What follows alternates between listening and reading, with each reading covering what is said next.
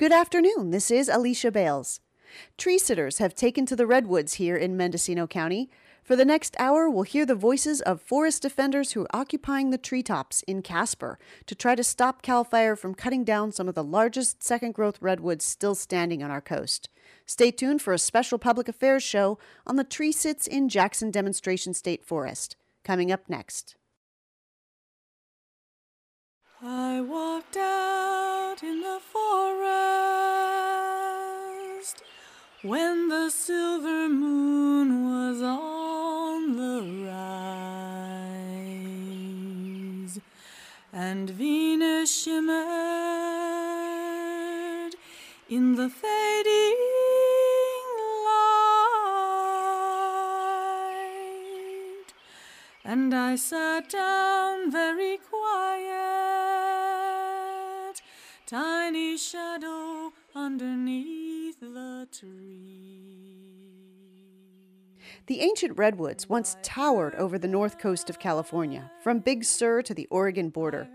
Industrial logging has decimated over 96% of the huge old trees, leaving tiny pockets of what's called old growth in state parks like Montgomery Woods and Hendy Woods here in Mendocino County. Much of the logging in the redwoods has been on privately owned timberland. Multinational corporations like Georgia Pacific and Louisiana Pacific owned vast tracts of Mendocino County and logged them over and over again for profit. In the 1990s, these companies famously began liquidating their holdings, drastically increasing the cut to take everything of value out of the woods before they sold out to a newer generation of timber companies Mendocino Redwood Company and Lyme Timber. At that time, environmentalists organized a widespread protest movement against the devastation in the woods, blockading bulldozers and sitting in trees in nonviolent mass actions like Redwood Summer and the Albion Nation Uprising. That was the first time local people started sitting in trees to protect them from logging. Here in Mendocino County, the state of California is also in the redwood logging business. If you've ever driven Highway 20 between Fort Bragg and Willits, you may have seen the signs for Jackson Demonstration State Forest. JDSF is almost 49,000 acres of publicly owned, mostly redwood forest that the state has logged repeatedly since 1949. It's a huge swath of the heart of Mendocino County, so big that it's the backyard for many inland and coastal communities like Comptche, Fort Bragg, and Willits. Local people know and love these woods and spend a lot of time hiking, biking, camping, and foraging in them.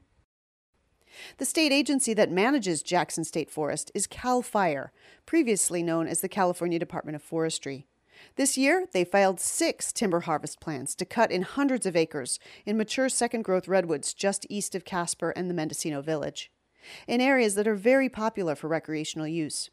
A group called the Mendocino Trail Stewards started organizing among local mountain bikers and hikers, calling for CAL FIRE to create a 20,000 acre redwood forest reserve with a mandate for outdoor recreation, carbon sequestration, ecosystem restoration, and climate change mitigation science.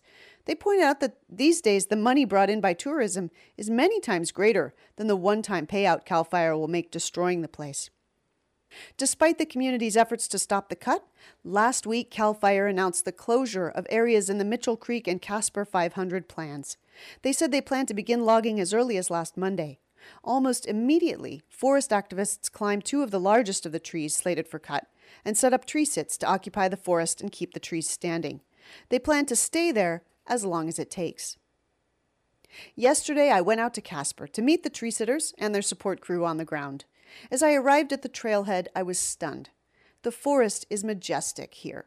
The ground is blanketed with ferns and sorrel, and the trillium flowers were blooming in the soft loam on the forest floor. The redwood trees here are large, and the air between them feels alive. It's also really easy to get to. There were literally dozens of hikers, dog walkers, and mountain bikers using the trail right near the tree sits. The two young activists living in the trees call themselves Bugs and Greasy Pete. They're sitting in two of the largest trees in the 500 acre timber harvest zone, which are both 8 to 10 feet in diameter. Each of the tree sitters descended their ropes just far enough for me to reach up with my microphone and talk to them about what it's like living day and night in the forest canopy and why they hope CAL FIRE will stop the cut. Greasy Pete is 18 years old. He grew up in Elk and went to elementary school just down the road from here in Caspar.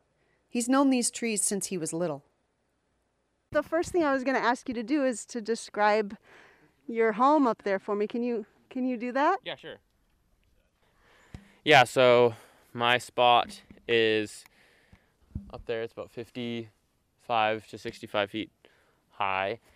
And um, right now you can probably see it, but there's a lot of stuff hanging off because it's only about the size of a California king size bed altogether. So a lot of my stuff I have to hang either on the tree or hanging below my platform. And then on the outside, there's some planks that I keep my food buckets in. I have about four food buckets, um, one utility bucket, and then a milk crate that I keep kind of my miscellaneous items. You know, my walkie talkie, my phone, my charger, toilet paper, all the things I'll frequently need. And then my food buckets has all my food and everything, almost everything except like little tiny items is secured with carabiners. So usually like for my phone example, I have taped down with some P cord and then tied to one of the safety ropes. There's about eight safety ropes that are all connected on the outside edges, um, and then they all converge at the top about 10 feet away from the platform to an anchor um, at the top of the tree. And yeah, think, oh yeah, and then I have my backpack um, and my water jugs at the end it's actually pretty nice because having all the weight on the outside, it makes it a lot more secure. So even when I walk back and forth, oh, I can't really walk back and forth, but when I walk a few steps back and forth, um, all the weight kind of stays in the right position. Okay, so you can walk around up there? Not, I wouldn't really call it walking around. I can, I'd say about three small steps in one direction. Because altogether it's the size of a California King, but then my actual moving around space that I have to constantly be fighting the organization demon of um to like keep all my stuff um away. But that my actual space that I usually have cleaned enough to move around in is about like three by uh probably like three by six so. Do you stay locked in to your uh your harness the whole time and your safeties? Yeah yeah sometimes I loosen it but it's not like I don't I ne- never actually like never actually gets off my legs. Um, but yeah, even when I'm sleeping, which is a little bit challenging, but um, how is sleeping up there? How do you how do you do it? And has it been? Actually, it's it's funny because I have some sleep issues, like a lot of people, um, and I'm constantly trying to fall asleep earlier. But I've actually been sleeping way better than I normally do at home. Maybe it's partially because the, it gets dark early, so my circadian rhythm is adjusting uh-huh. to the way it naturally should be. Uh-huh. Um, and you're not, I assume you're not on devices or anything like well, that? Well, I have my phone that I play like a game, but it's not like I'm streaming. I can't stream anything, uh-huh. which is the main thing that keeps me a lot, like no Instagram, social media. So it's just streaming and listening to audiobook or not I can't stream, but I can listen to audiobooks that I've pre-downloaded. Um and and depending on the book, that could get you through weeks. Yeah, exactly. Yeah. um, okay, so let me ask a little bit about you, if that's okay. Okay, sure. Um, how old are you, and where did you grow up? Eight. I'm 18, and I grew up in Elk, California, about 40 minutes from here. Okay, how did you hear about the tree sit here? Um, I'm, I'm kind of in the loop of, I don't know what to call it, forest-related action. Um, it's not necessarily a group; it's just people who know each other who are interested in this kind of thing. And yeah, I just kind of found out about through that, and then I didn't even really prepare that much. It kind of just, you know, life opens the door, and then I op- went into the door. Did you have to train to learn how to climb up there?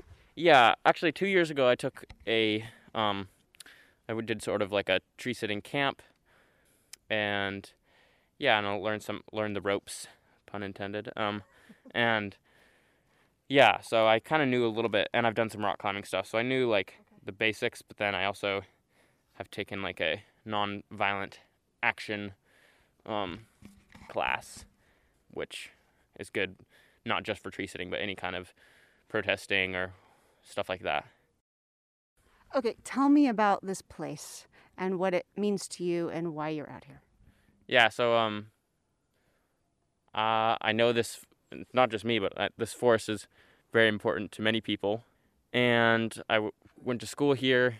Um, at the it's not it closed recently actually, but the Caspar Community School Uh, it's like an elementary school, and it's actually connected to the Jackson State Forest. Um, it's I don't know if you know where the waterfall is, but anyway, it's con- part of Jackson State Forest. So I kind of grew up here, even though I live in Elk. I spent a lot of times in these woods, and I, you know, I heavily believe that old growth trees should not be cut down, just from a spiritual perspective, from an environmental perspective, from just a common sense perspective.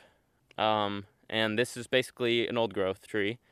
Um, some may consider it a second growth, but I mean, if it's 200 years old, like I would, me and a lot of people would consider that to be old growth. What can you see from your from your tree sit perch? Um, not much. I mean, I c- there's sort of a clearing. I get like a little bit of sun each day. Birds, um, squirrels sometimes. Um, a lot. It's it's actually the more interesting part I've been finding is the auditory field. Like I can hear a lot more than down here. Maybe that's just because the brush is so dense, so a lot of the sound gets absorbed. But I can hear to the ocean at night, um, which probably you can hear from the ground, but a lot more clearly up here. I can hear the highway and yeah, and a lot of birds. Even in, in the middle of the night, sometimes there'll be a random bird call. Finding that interesting. Oh, owls. I haven't seen any, but I can tell that there was one that was very close because it was like very loud hooting that sounded like within this acre. Yeah, so most a lot of hearing things, but also seeing, just exploring the senses of life, living like a tree.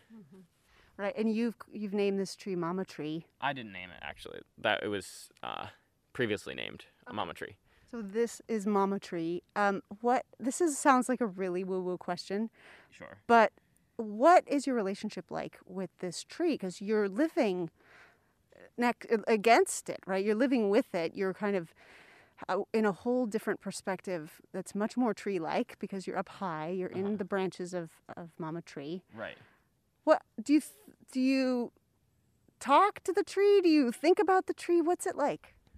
You know, if I'm sort of feeling in a kind of woo woo spiritual mood, which is not, sometimes it, my perspective kind of shifts. Sometimes I'm like, this is just a tree doing its its thing, and it doesn't really care about me, or doesn't even care if it gets cut down. Um, and it's just something that is, from a purely scientific, shouldn't be cut down because it helps with carbon sequestration. But then there's the other side of me that's like, this tree is holding me, and like, uh, you know, I could go on and on, but like, this tree is holding me, and I see what it sees, and it wants me to be here, even though I might be sloughing off some of its bark and occasionally breaking some of its dead branches. Um, I imagine that kind of just feels like it's getting like its back scratched. Um, but um, yeah, it, it's like like a mama. but yeah, so it's kind of like the two spiritual and scientific sides of me are kind of have different opinions about it. If that makes any sense. Absolutely makes sense. Um, and it's also very tactile, right? Like living next to a redwood tree, the bark really does slough off a lot. So you've got time. in my food, uh, in my clothes, my I constantly have to be shaking everything out. It's like basically rains um, bark, rains bark all the time. But that's one thing that uh, that is really kind of unique to this experience. I think or to this action that you're taking is this sort of you're up in the tree without any of this sort of people technology. I mean, you said you have your your audiobooks, but really you get much more plugged into the rhythms of the sun and or the day and the night and Cold and the wind. That's been another exciting thing. I forgot to mention. Um, the wind is really interesting because it's like even though I'm so high up, the tree since it's so solid absorbs a lot of the wind. So I'll just so I'll hear the wind like maybe like an, a quarter mile away, and then I can slowly feel it coming towards me, and then after I hear the wind from far away, then the tree moves. So it's almost like thunder or something. Like wild. So you can feel the tree swaying and sort Yeah. of absorbing the Yeah. wind. yeah, it makes going to the bathroom a little tricky, but When I sat in a tree, that was what everybody wanted to know. So could you just like Going to the in one sentence or less, Yeah, just uh, put dispel that so people don't ask? yeah. So you, you can probably see it up there, but there, I have a bucket hanging off, um, and it has. I use it's basically like a composting toilet, so I use sawdust, and that absorbs the smell, and also makes it so you can dump it somewhere and it'll decompose, um, rather than just raw waste. Um, and yeah, and then I close it, and it's it's basically just pooping in a bucket with sawdust. It's not that special, but it's a little bit tricky because I have to I have to hoist it up, I have to take it off, I have to get the toilet paper, I have to make sure I'm not going to fall over. I have to do all the things, and then also, and then I pee in a like one of those gallon water jugs, um, Convenient. which is nice that I'm a boy, um, in that perspective. But um, so yeah, Okay, so and has any of the timber company uh, or the or Cal Fire, I guess they call them the Department of Forestry folks, have any of them come out to talk to you yet? no. So far, the only Cal Fire person we've seen was just someone who was hiking these trails, doing weight training. Um, and he mentioned that he was from Cal Fire, but he was actually a firefighter, um, you know, practicing, uh, like carrying a heavy load. So, but he wasn't involved in any of the logging, as far as we know. Um, but But he uses the trail. yeah, yeah, yeah. But he uses the trail for exercising. Um, Do you see a lot a lot of people using the trail while you're up Oh there? yeah, tons. I see. You know, it was pretty amusing um, at the beginning because, like, especially during the first few days and during the weekend, um, like, because I I er, initially got here last Thursday, so almost been a week, and someone mentioned to me, you know, people will probably pass by pass you by, but they won't look up, especially before there was the banner here. Um, people just people would ride their bikes by and they wouldn't look up, or even some people would walk by and they just wouldn't look up Right. even people- sometimes I, people I don't look up. call- yeah, people don't look up, which I thought was interesting. Maybe now that I think about it, I probably don't look up that much when I'm in the forest, but I just thought that was funny because I was like, I can see you, but you have no idea that I exist. You know what I mean? I felt kind of like what it was like to be an animal. and then once I'd get spotted, sometimes I'd like hide or, or because we were trying to be sort of sneaky at the beginning, but not really. Now everyone knows about it, so. This is Alicia Bales, and you're listening to a special program about the tree sits in Caspar on the Jackson Demonstration State Forest. I'm talking with Greasy Pete, one of the two young forest defenders who's taken to the treetops to protect the redwoods from logging by Cal Fire. Okay, so talk to me a little bit about nonviolence and direct action and why you why you're sitting in this tree. I mean, I get it that you don't want the tree to be cut down and the you know the forest and forest health and fire and climate and all of that but what about putting your body up there? What about direct action and nonviolence? Um, I just think I think especially like in these days of like social media and a lot of um, um, there's a word for it when you make a make a, a post on social media that's like for actis- activism, but you don't actually care about the issue. Um, uh, virtue signaling virtue signaling. There's a lot of like social media virtually s- signaling that I've been kind of noticing, and I was like, why aren't there more people who are like actually doing something? And I think that's one of the great things about like the Black Lives Matter protests. People are actually getting out there. Some people are obviously just you know complaining about it and saying, oh, it's so horrible, but and not doing anything. But there's a lot of people who are actually doing stuff, which is really great. And the same thing with the environmental movement. Um, there's a lot of people who just complain about it and but there's some people who are and I'm I'm not- trying to say like I'm I'm so much better than these people because I'm actually doing something. I'm just saying like I personally felt like I wanted to do something more than because I've kind of been having a little bit of like a the, I can I'm really starting to see the climate changing in my own local area and I think people all around the world California and Mendocino County I've been noticing, especially like, you know, even in my short lifetime, I've it doesn't snow in Elk anymore, or, or not really. Um, when it when I was a kid, it used to. Um, changes like that, so it's just, and that kind of made me more and more like sad, and just I was kind of obsess obsessively like learn about climate change, um, like a lot of people do, and I was just like, you know, what, I'm just gonna do something, and also, I mean. I can pretend I, I s- can sort of magnify that oh I did this because I wanted to do a great thing, but at the same time I kind of just seized the opportunity to live in a tree like it's I can try to say it's some fancy reason like oh I felt called to the tree because it's so magical, but really I just kind of wanted to hang out in a tree and maybe maybe help it from not getting cut. Like Okay, um, how can people help you? um, make positive social media posts. Uh, like you know tag Go- Governor Newsom, um, Gavin Newsom, uh, and his wife too, actually. Um, which people, a lot of people already have been. Donate to not just this, but anything like as much as I can. Like, and I think I said this during a different interview, but like in stories like this, it's um, maybe more interesting for the reader or the consumer of whatever type of media it is to make the story about the tree sitters or or the activists, but it's bigger than that. It's not just like me and the tree. It's like we're in like an emergency in the climate, and like even though it's it's interesting to have it be about the person who's tree sitting, like I think it's more important to have the focus on um, on the trees and what we can do. But I think you've done a, a good job at that. Uh, just a lot of other interviews were like asking very like personal, specific questions to me, and I'm like, isn't this about the trees? Like, um, um, and sorry if I'm a little jittery. I had too much instant coffee. Um, and Do you have something to heat up?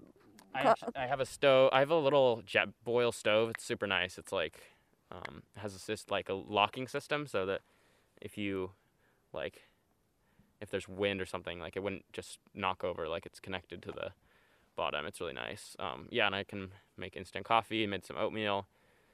I'm actually like sort of getting better at like cooking while I'm up there because I um right. But on on the back to the main topic. How do you well, do you have any help? specialties that you've been cooking? Um, I, I, funny story. I actually like a while ago. I made. I was dehydrated a bunch of my own jerky. I made a bunch of really yummy beef jerky, but like way too much. And then I was like, but I knew I was gonna need it for something. I just had this feeling like I'm gonna go on some trip where I'm not gonna have that much time to prepare, and I'm gonna want some yummy jerky and dehydrated foods. And then it ended up happening. So I, so what I like a ten pound bag of jerky. I, have- yeah, I have way too much jerky. Um, but um, yeah, so I've been making ramen with beef jerky and hard and hard boiled eggs that are actually starting to go bad. But um, yeah,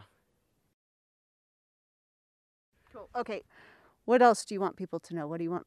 What do you want people to hear from the top of the tree? Um. Oh, I have a good one. Even though it's um, so right now what's happening with the lot with, sorry, lumber prices is, are going up, and that part. What I've heard is that one of the main reasons is people are bored during co- quarantine, and you know they want to build a nice deck. You know maybe they will put in some extra money, and you know they want some high quality redwood decks, and then, and it's easy to just be like, oh, it's redwood. It's, al- it already exists, but like and that's you know that's one of the things that's fueling this like redwood greed redwood fever that might be a different thing but you know people just see this and they see money and so if you're going to buy lumber maybe just don't buy redwood even if you want to make a, a nice deck that's going to last long. There's excuse me it's very dusty. Um yeah just maybe buy a different type of wood but because redwoods are essential uh, to California forests, and they're limited them. They're they're only in a certain spot. Like, you know, if if there continues to be more and more drought, the trees not only will be continued to be logged, um, but they'll continue to slow down growing. Um, from continuous drought that will probably get exponentially worse, based on most um, California studies about continuous drought. Um, maybe there'll be some years where they'll get better, but it's probably just going to get worse, and there's going to be less and less redwoods. So it's just kind of terrifying to imagine a California without redwoods. Well, what would you say to anyone else who's considering getting involved in the protests out here, uh, who maybe is thinking, "Wow, uh, maybe I want to try tree sitting, or maybe I want to come out to one of the blockades or a rally or anything like that"? I'd say I'd say do it. Um, uh, I think some people might feel like a little nervous because they, you know, some people have authority anxiety. They don't want to. They don't want to have to, you know, get arrested. Like, but like, I think even even if you just show up, like, there's power in numbers and there's power in number digital numbers like signing petitions and stuff like that. So even if you don't want to be physically involved, there's many things you can do.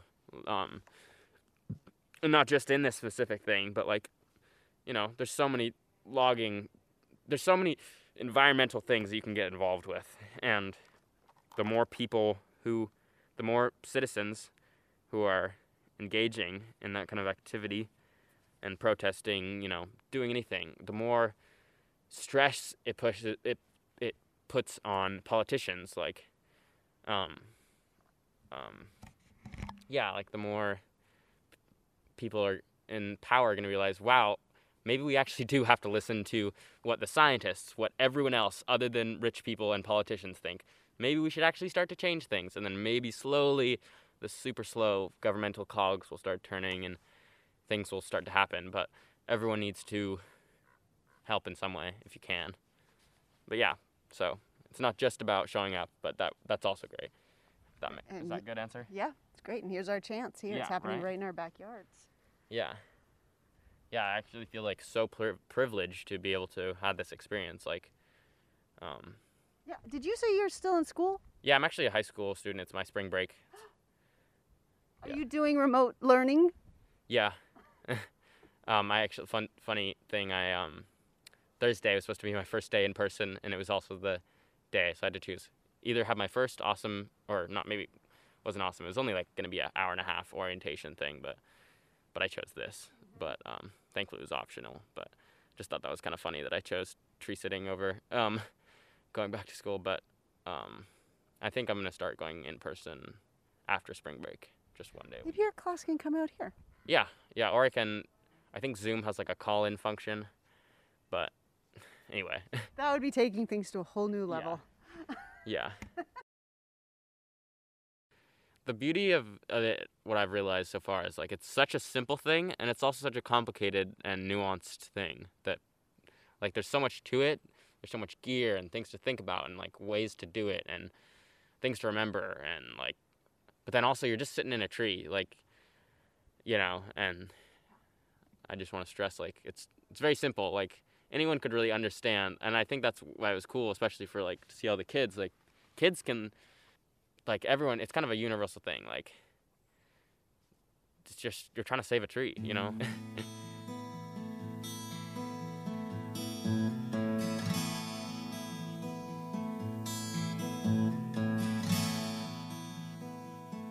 This is Alicia Bales, and you're listening to a special program about the tree sits in Caspar on the Jackson Demonstration State Forest. That was Greasy Pete, who's sitting in a huge second growth redwood named Mama Tree, which is slated for cut by Cal Fire. The second tree sitter I talked to calls herself Bugs, and she's living in the tree right next to Mama Tree. When I talked with her yesterday, Bugs hadn't been down from her platform in four days. She stayed attached by her harness to the climbing rope about 12 feet up from where I balanced on a ledge at the base of the tree with my recorder. Unlike Pete, Bugs is not a local, but she still feels inspired by the redwoods.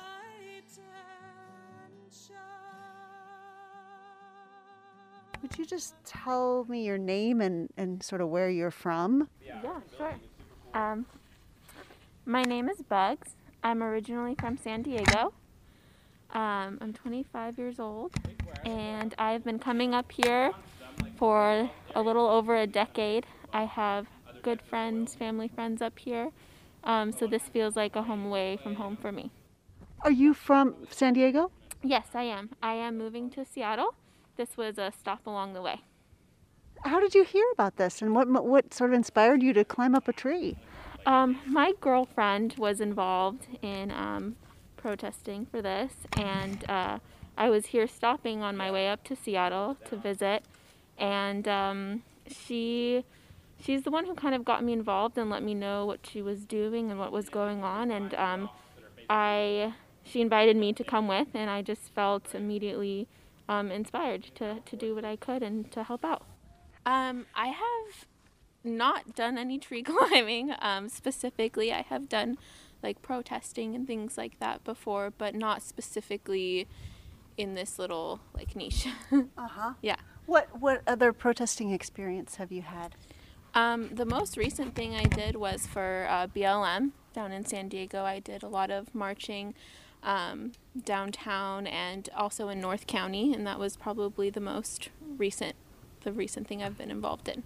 Do you see any connection between that activism, those protests, and what you're doing now?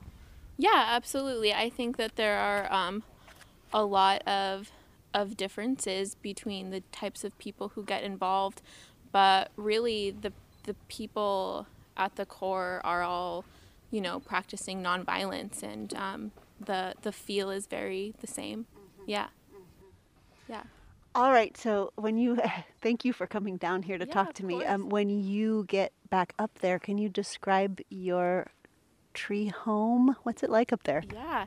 Um, it's awesome. I, I love it up there. I actually um, I was a little nervous going up, but um, I find myself to be probably more comfortable than I should be. Um, the height doesn't scare me, but my my tree home is great. I have a blanket laid out that I can hang on to like during the day and just um, you know have my buckets for food and my utility buckets and a few amount of clothes, but a bucket for clothes, and um, I have a lot of books and a journal to write in, um, doing some drawing, just you know some some basic things to keep me busy. But I've actually found that um, everything kind of takes a certain amount of effort, and so I thought I was going to have all this free time, but I find myself being very busy, which I I love. But I'm very comfortable up there, and um, the view is beautiful. What can you see? Yeah, um, I can see all of, not all of, but a lot of the trails out, down, and um, some of the shorter trees, I can see the tops of them. I can't see the tops of my own or mama. Um, but yeah, it's just, it's gorgeous and it's fresh air and it's, it's wonderful. Does your tree have a name? Yeah, we've been um, going, a lot of the people have been calling him Papa Nova. I kind of have been just referring to the tree as my friend when I'm up there. When it's getting really windy, I'm like, "Oh, are you good, my friend?" Like checking in. But yeah, Papa Nova seems to be the seems to be the name. It's inherited by the people. Okay, so we got Mama Tree and Papa Nova. Yeah. Um, okay, so what's your day like, and then what's your night like up there? Ooh, um, my day. I wake up. I usually make some hot water for some tea pretty much right away. Um, kind of stretch a little bit, um, stretch my back out, my limbs. Um, your legs get kind of um, sore just sitting a lot. And then uh, I usually prepare breakfast. And then cleaning up, doing dishes. It takes like three times as long to do anything, so it takes up quite some time. Uh, then I have, I've only been up there for four days, so the better part of a week. Um, in any free time, I'm usually reading or writing. Um, yesterday, I drew a poster of, a, of the Lorax that's down there. I don't know if you saw it. Um, but just uh, keeping myself updated as much as I can. Um, I do have limited service, so when I can, I make some calls or try to see what's going on um, in like Instagram or Facebook relating to everything that's going on. And then making lunch and cleaning up from lunch, and then it starts to get dark. Me and uh, Greasy Pete, he likes to, he has a workout routine that he does. Um, I don't quite work out up there, but I, I'll do some yoga and just stretch out and we listen to music and make dinner. And nighttime, I just got a tarp up there yesterday, which was amazing. Um, keeps out a lot of the wind, keeps me really warm, and kind of makes me feel like I'm traditional camping uh, in a tent. and um, yeah, at night I just make some tea and relax and do some journaling about my experience and what happened throughout the day and things that I've noticed, and then um, just sitting with my thoughts and going to bed. Do you go to bed earlier because it gets dark? No, I actually have terrible insomnia, so I am always up super late. I would say an average bedtime for me is usually about three or four. Here it's a little earlier, but still around like 1 a.m. Mm-hmm. Yeah. Okay, so I'm sure that this is an absolutely unusual and new experience to be in a tree late at night. Yeah. What have you observed? Um, a lot of sounds, so many birds, and I actually don't know the difference between all of them. But Greasy Pete does, and he'll update me, and he'll be like, "That was this kind of bird, or that was this kind of bird." Or yesterday there was a raven making a specific sound, and he was like, "They don't usually do that, but it's rare and sometimes." And so just noticing all the animals around me. Um, moths are really attracted to the to the lights, to the headlamps. Um, being really aware of that, and um, it's good. It gets windy. There's kind of like a motion similar to being like on a boat sometimes, which I actually find quite relaxing. But um, I know it can make some people nervous at times. Um, but yeah, just noticing, just noticing the noise because it's so, so still and and dark. And actually, at night, I don't even realize that I'm, you know, 80 feet in the air. I'm just, I, I feel like I'm almost just on the ground because you can't even see out. You can't see anything. So it's actually, it's very peaceful. Yeah. Yeah.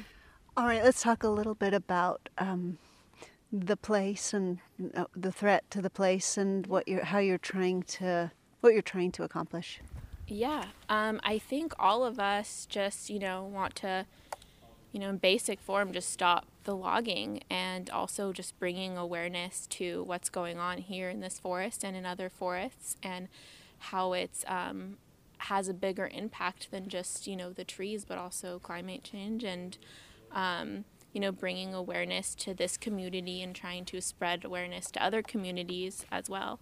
And um, you know, kind of just starting the dialogue and get people talking about it and get people interested and informed. And um, I was talking to Barnacle, one of my other fellow tree people, and he was saying, you know, something that was really important is that even though there's all these amazing great people out here doing this that it's it's not enough you know and we we want to to keep the dialogue going and we want to make any effective real change we have to get a lot more people involved. And i think that that's the most important part is just um, trying to expand the knowledge and, and, and share it and you know stop the logging of course but um, continuing that kind of momentum mm-hmm. When um, when people hear about your story, how can they get involved? What are some things that that you hope that people will do? Yeah, I think there's you know a, a lot to be done. I you know, Gracie Pete and I kind of get almost the easy part of it. We're just up there in the tree and we're the, the solo people up there, and um, we can't do much other than you know su- support the trees. But um, everything that goes on on the ground is is like what's really important. And um, people spreading the word um, obviously by word of mouth but also also through social media and people writing articles and people like you doing reports and um, radio podcasts and just spreading the news as much as possible also being here physically on the ground and just you know, coming to show your support and um, kind of the community showing a sense of like unity that we're all on the same page on this and um, showing you know cal fire and you know other logging companies that like we're, we're here and um, you know we're, we're not going to let you cut down our trees. Um, people have been super supportive bringing food maybe even too much food but it's been it's been great but there's a lot of yeah there's a lot of things that that need to be done, and a lot of um, it's been very fluid in its organizational process. But you know, doing things like we had a blockade, a roadblock um, a few days ago, and doing things like that, mm-hmm. yeah, and getting involved and just um, gathering as much people as possible, showing that it's you know strength. There's strength in numbers. Mm-hmm. Yeah. Cool. All right. Well, wonderful. Anything else that uh, you want to? Was talking with Greasy Pete about his his um, platform, not just the tree platform, but the sort of the platform to put out a message up there. Is there anything else that you want to use that platform for while while you've got it? Yeah, I just think you know th- the main things that I think like basic information that's important for everyone to know is just you know with you know cal fire um, trying to do like forest management that you know these these great old big trees um, are actually uh, like more fire resistant than the trees around them, and it's important for them to be here, and also that they soak up so much carbon and it's so and it's so good and we and we need that and we need that to kind of avert climate change. And I think that those are like two of the really main points that um, that people need to be aware of that it's um, that it's important and it's not just the trees standing there here but the impact that they have on our planet. You know saving the trees is also saving our planet and um, those two correlate and, and go together and I think it's important for people to know that. Um, and um, as far as, you know, what I'm doing here personally and, you know, why I got up in the tree, um, I'd say that I'm, you know, here to stand up for the trees as they stand up strong for themselves. So, you know, they're not the only ones doing it. Yeah. You're in your 20s, right? And Yeah. you are going to be experiencing the consequences Mm-hmm. of the crazy climate policies, the, Yeah. the failure to protect the climate. You're going to be experiencing that longer than anybody.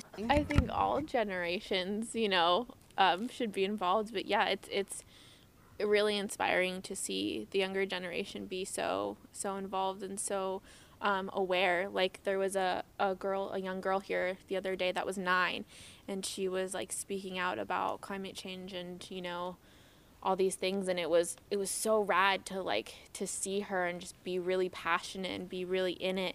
And I was like wow you know like I wish I was that cool when I was when I was that age or that I was just that like um, informed and knowledgeable. And um, it's great to see young people taking a stand and I think it's because the young generation realizes that they're the ones who are going to be affected the most. And um, yeah that's like a really beautiful thing to see and see them be educated on and them trying to edu- educate you know um, other generations. And it's hard because maybe an older generation feels like oh well i'm not going to be around here for it so you know wh- why should i care? What do i care? But at least in this community i feel like that's not the case which is really wonderful. You have people like daphne um, who i heard say we could use her name Yes. that um, you know have have been involved for 30 plus years and are still you know are still trying to fight the good fight and um, that's inspiring as well It's pretty cool. yeah, yeah it is How do you think about your future in terms of knowing that climate is like this impending catastrophe? I mean, do you think about it that way? Um, it's hard because you know I want to be an optimist. Um, I've I've always been that way, just um, super hopeful. But um, yeah, I mean, as much as I want to be an optimist, you also have to be a realist, and you can't ignore you know the science. And um, you know, there is sometimes this sense of like impending doom, which seems kind of scary, you know. But I think to to just it's really easy for a lot of people to just ignore it and just to live their everyday and get kind of consumed with their their own their own lives and their own things and everybody has stuff going on. And it's easy just to kind of like you know and not in a negative way but just be kind of like focused on yourself and to be self um, self-centered a little bit and to you know ignore what's going on in the outside world. But i think that even the generation younger than me i'm in my mid 20s but like um, the the kids who are still teenagers and stuff have been doing a really good job of of keeping it at the forefront of their mind and trying to um, and trying to be really mindful and and self aware and um, I think it's something that you people should think about more because it's happening. And the longer we wait the the harder it's going to be to um to make positive change. And we've kind of hit a point where you know like not a point of no return but just that the long the longer time goes on the harder it's going to be to fix these issues. And so the sooner that we can act on it you know the better. And i know that um governor newsom there um, was saying that by you know he had certain goals by 2030 you know and if we want to reach those goals you know stuff like this, you know, logging these trees that are just like soaking up all the carbon, like that's not we're not we're not going to get to those goals. And like these trees can can do that faster than any other trees in the world and they can do it for thousands of years um, long after you know i'm i'm here. Hopefully we you know, we want the world to to still be standing. They were they were here first and hopefully they'll be here last This is Alicia Bales, and that was the voice of Bugs, one of the two young tree sitters who've taken up residence at the tops of redwood trees in Jackson Demonstration State Forest in Caspar. This week, CAL FIRE announced the closure of the areas to begin logging operations there. The tree sitters believe the only thing that has kept the bulldozers out of the area so far has been their presence. Early Monday morning this week, when the logging operation was expected to begin, about 40 local supporters gathered on the access road to prepare to block the trucks. Ground support crews have been busy 24 7, keeping the tree sitters supplied and safe, and coordinating visits from media like me and other interested people. I talked with Alder, who's part of the ground support crew at the base of the threatened trees, about how people can help out and get involved. Can you tell me your name and, and what your role is here? Sure, I am Alder and I help out with ground support. What does that mean? Uh, that means I do a lot of shopping. uh, I do a little bit of hiking, but luckily we're pretty close to the road. Um, it's, it's really just carrying buckets full of food from uh, one place to the next. So they chose the tree because, to the best of our knowledge, it's the largest tree in the timber harvest plan that is marked to cut. So there are larger trees on this ground, but they're not marked to cut. But there's like a number of plans. There are, um, I believe, there are three timber harvest plans that were approved, and so this is just one of them. And are you expecting them to come here first? Is that why you set the tree set up here? Yes, we were told that they were going to start cutting potentially Monday. Obviously, they weren't going to start cutting trees down then, but they would be opening up the skid trails and old logging roads. Um, and so that's why we rushed out to this one. Since then, they've kind of backpedaled, from my understanding, and they we we do think that they will probably try to go work on another timber harvest plan, and in the hopes that we will get tired and move away from this tree. Oh, okay. So there maybe you maybe slowed them down from get, coming into this place just right off the bat. We absolutely know that we slowed them down because they seemed very adamant on coming to this timber harvest plan and beginning operations. And Monday morning at the road blockade, they did not show up. You've spent a lot of time here now. If you wanted to describe it to people or have help people know this place who haven't been here, maybe how what would you say to them?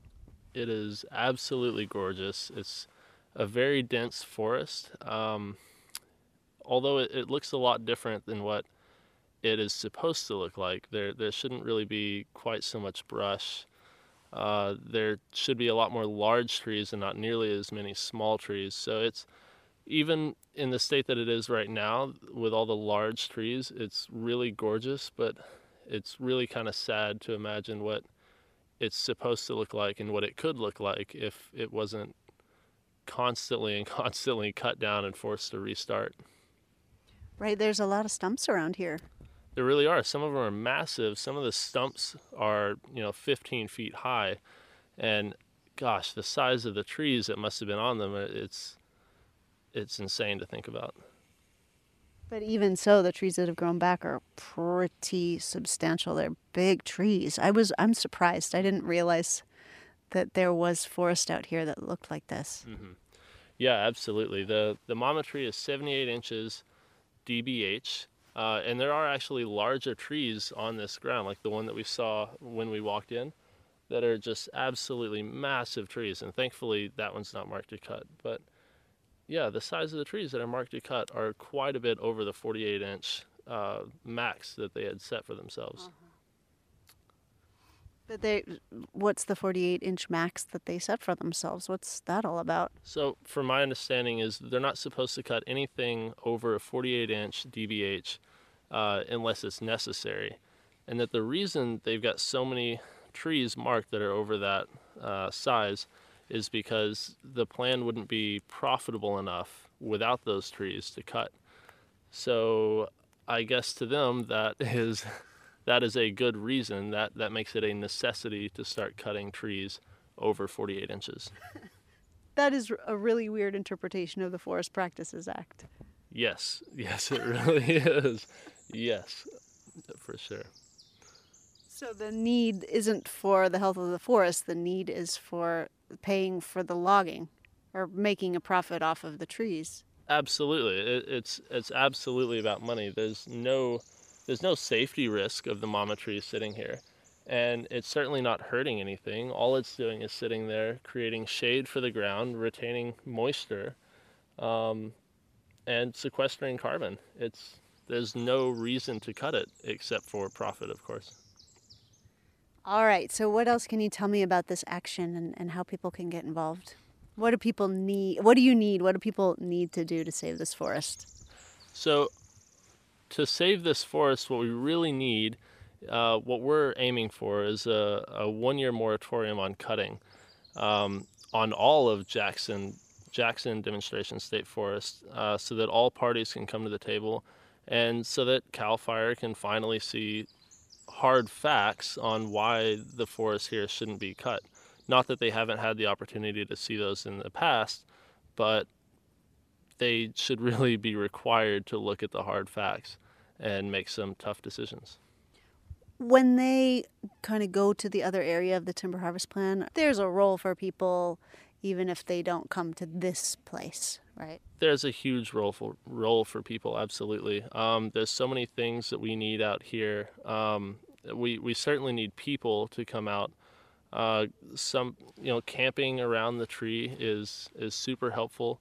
Uh, there needs to be someone on the ground at all times for safety purposes, and um, yeah, also just coming in and donating a little food for the for the sitters or your time or whatever you can do.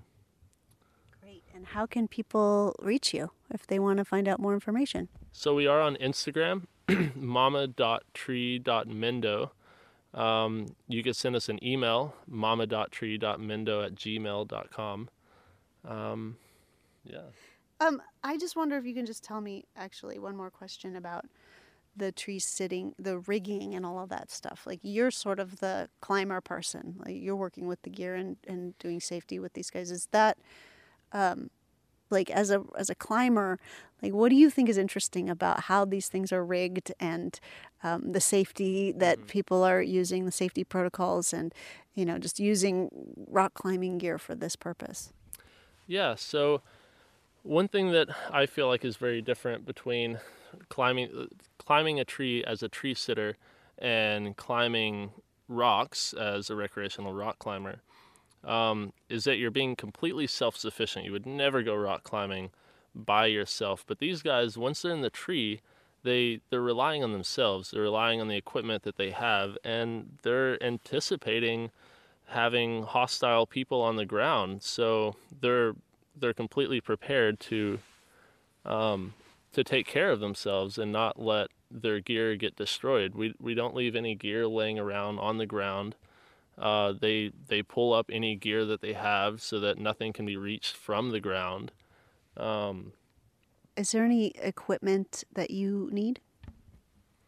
Uh, yes, we we need lots and lots of equipment. Uh, climbing ropes and harnesses, uh, locking carabiners. Um, gosh, we need we need tube strapping, um, truck rope by CWC. That's the brand, CWC truck rope, 5 8 inch.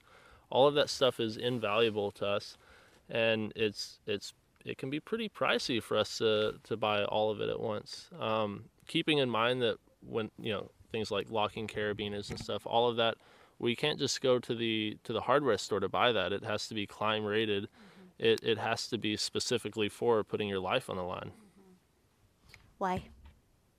Uh, the climb gear, and it's usually rock climbing gear, uh, has very specific how much working load it has, and even how much kilonewtons of uh, uh shock load it can take. Okay, so no, don't send keychains. no, no keychains.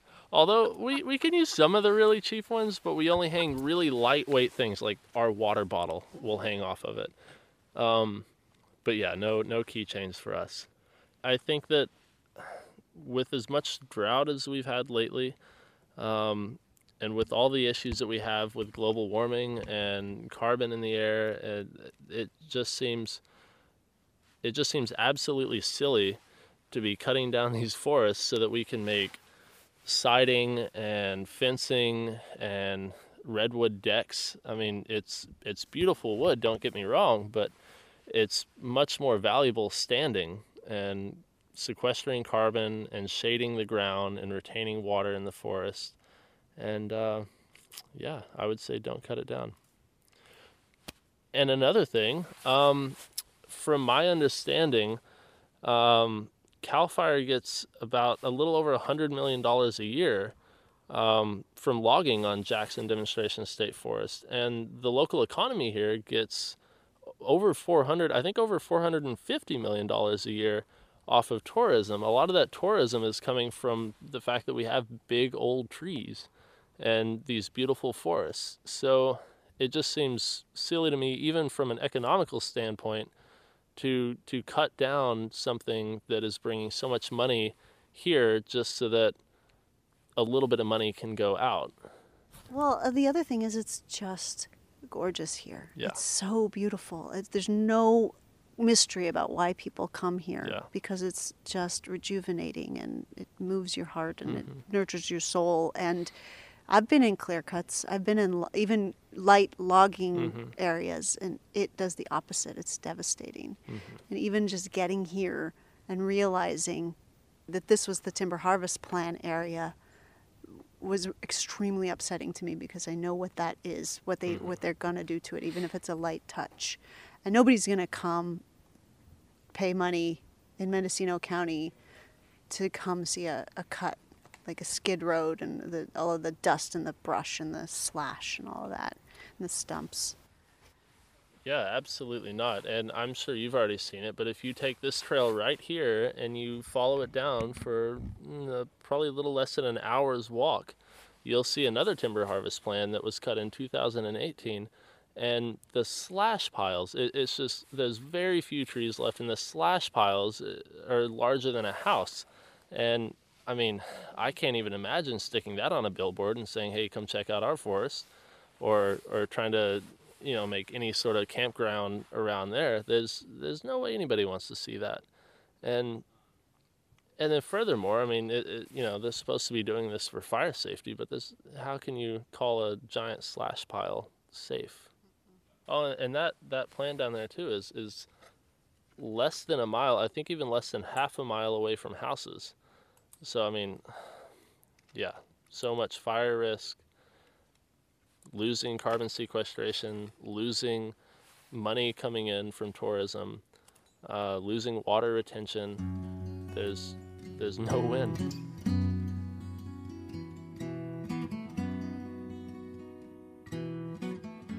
This has been a special program on the tree sits in Jackson Demonstration State Forest outside of Caspar and the efforts to stop CAL FIRE from logging some of the largest redwood trees owned by the public that we have on the Mendocino coast. I'm Alicia Bales. To find out more about the efforts to protect the redwoods in Jackson State, visit the tree sitters on Instagram at mama.tree.mendo or email them at mama.tree.mendo at gmail.com. Or you can go visit them out Caspar Orchard Road and see for yourself the forest they're trying to save. Thanks for listening.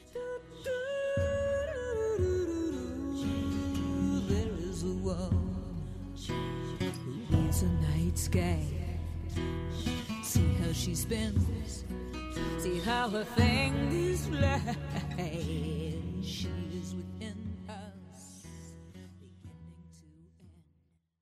This has been a production of KZYX Philo 90.7 FM, KZYZ Willits and Ukiah 91.5 FM, and Fort Bragg at 88.1 FM, Mendocino County Public Broadcasting. You can check out our website at kzyx.org to find more content like this and consider donating by clicking the red donate button in the upper right corner. Thanks for listening.